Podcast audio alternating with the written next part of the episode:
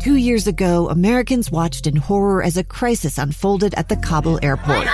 There's desperation and anguish. More than 80,000 Afghans have since arrived in America, but this story is still unfolding. I'm Andrea Martin. In my new podcast, Stranger Becomes Neighbor, we'll find out what happens to these new arrivals in our communities. Who would help our newest neighbors? Follow us at kslpodcast.com, Apple Podcasts, or anywhere else you listen. Welcome back to the program. I am Lee Lonsberry. Final segment of today's episode of Live Mic, episode number 88. Uh, and to wrap things up, we're going to have an important conversation uh, about testing, but a, uh, a, particular type of testing, uh, and that is uh, the testing of antibodies. And here in the state of Utah, we have some folks on the forefront of that effort. Uh, I'm honored to be joined on the program now by Dr. Patricia Slev, the immunology immunology section chief at ARUP. She's also associate professor of pathology uh, at the University of Utah, University of Utah, and is uh, leading this effort of antibody testing uh, through ARUP. Uh, doctor, grateful to you for your time and particularly for your efforts. How are you today? Um, well, thank you. Thank you for having me today, Lee.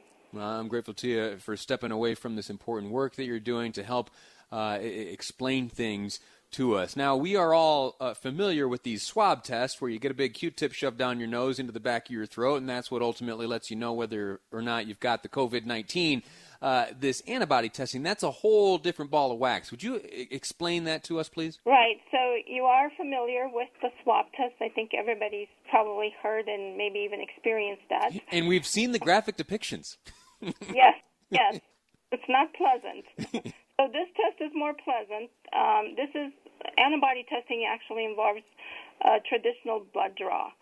So uh, nothing will be um, shoved up any any orifices. But uh, at any rate, antibody testing. So for mo- the swab tests uh, and molecular tests actually detect viral genetic material and determine whether you're currently infected with the virus. And so that is the primary um, recommendation in use of uh, the molecular test is to diagnose um, COVID 19 infection. Antibody tests uh, detect antibodies, which are proteins that are uh, developed in an individual um, as they're trying to fight the, the, the disease.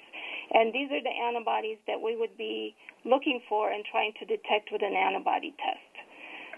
And there are um, a, a variety of different antibody tests. Specifically, the one that ARUP is currently developing is for IgG immunoglobulin. So, if um, the IgG antibody is detected in an individual, it suggests that that individual has been exposed to COVID 19 infection and has been no longer has that or has an immunity to it? Or what does uh, what does a positive detection of this test tell us about that individual? And those are very important questions. So um, to date we do not know if presence of antibody equals immunity. Mm. so i want to make that very clear. We do not have definitive proof to date that presence of the antibody equals immunity. We also don't know the duration of immunity. So if we detect the IgG, we don't know how long it will be present. Um, and it should also not be used to um, detect or diagnose infection in um, in individuals.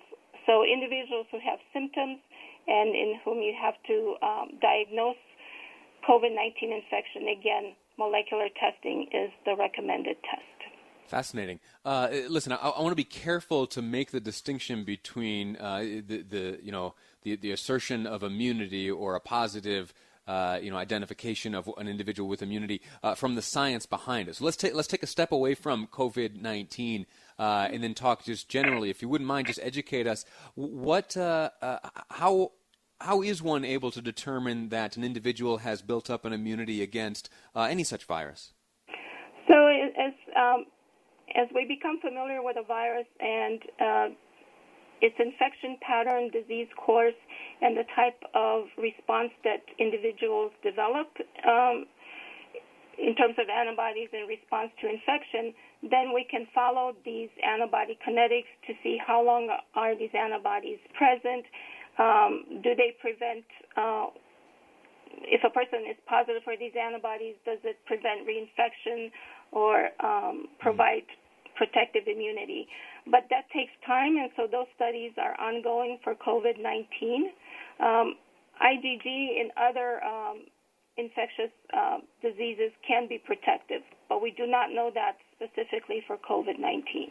Is it more common than not for an individual to have a, uh, a positive antibody test uh, to then be to, to, be immune from whatever uh, that that virus could be?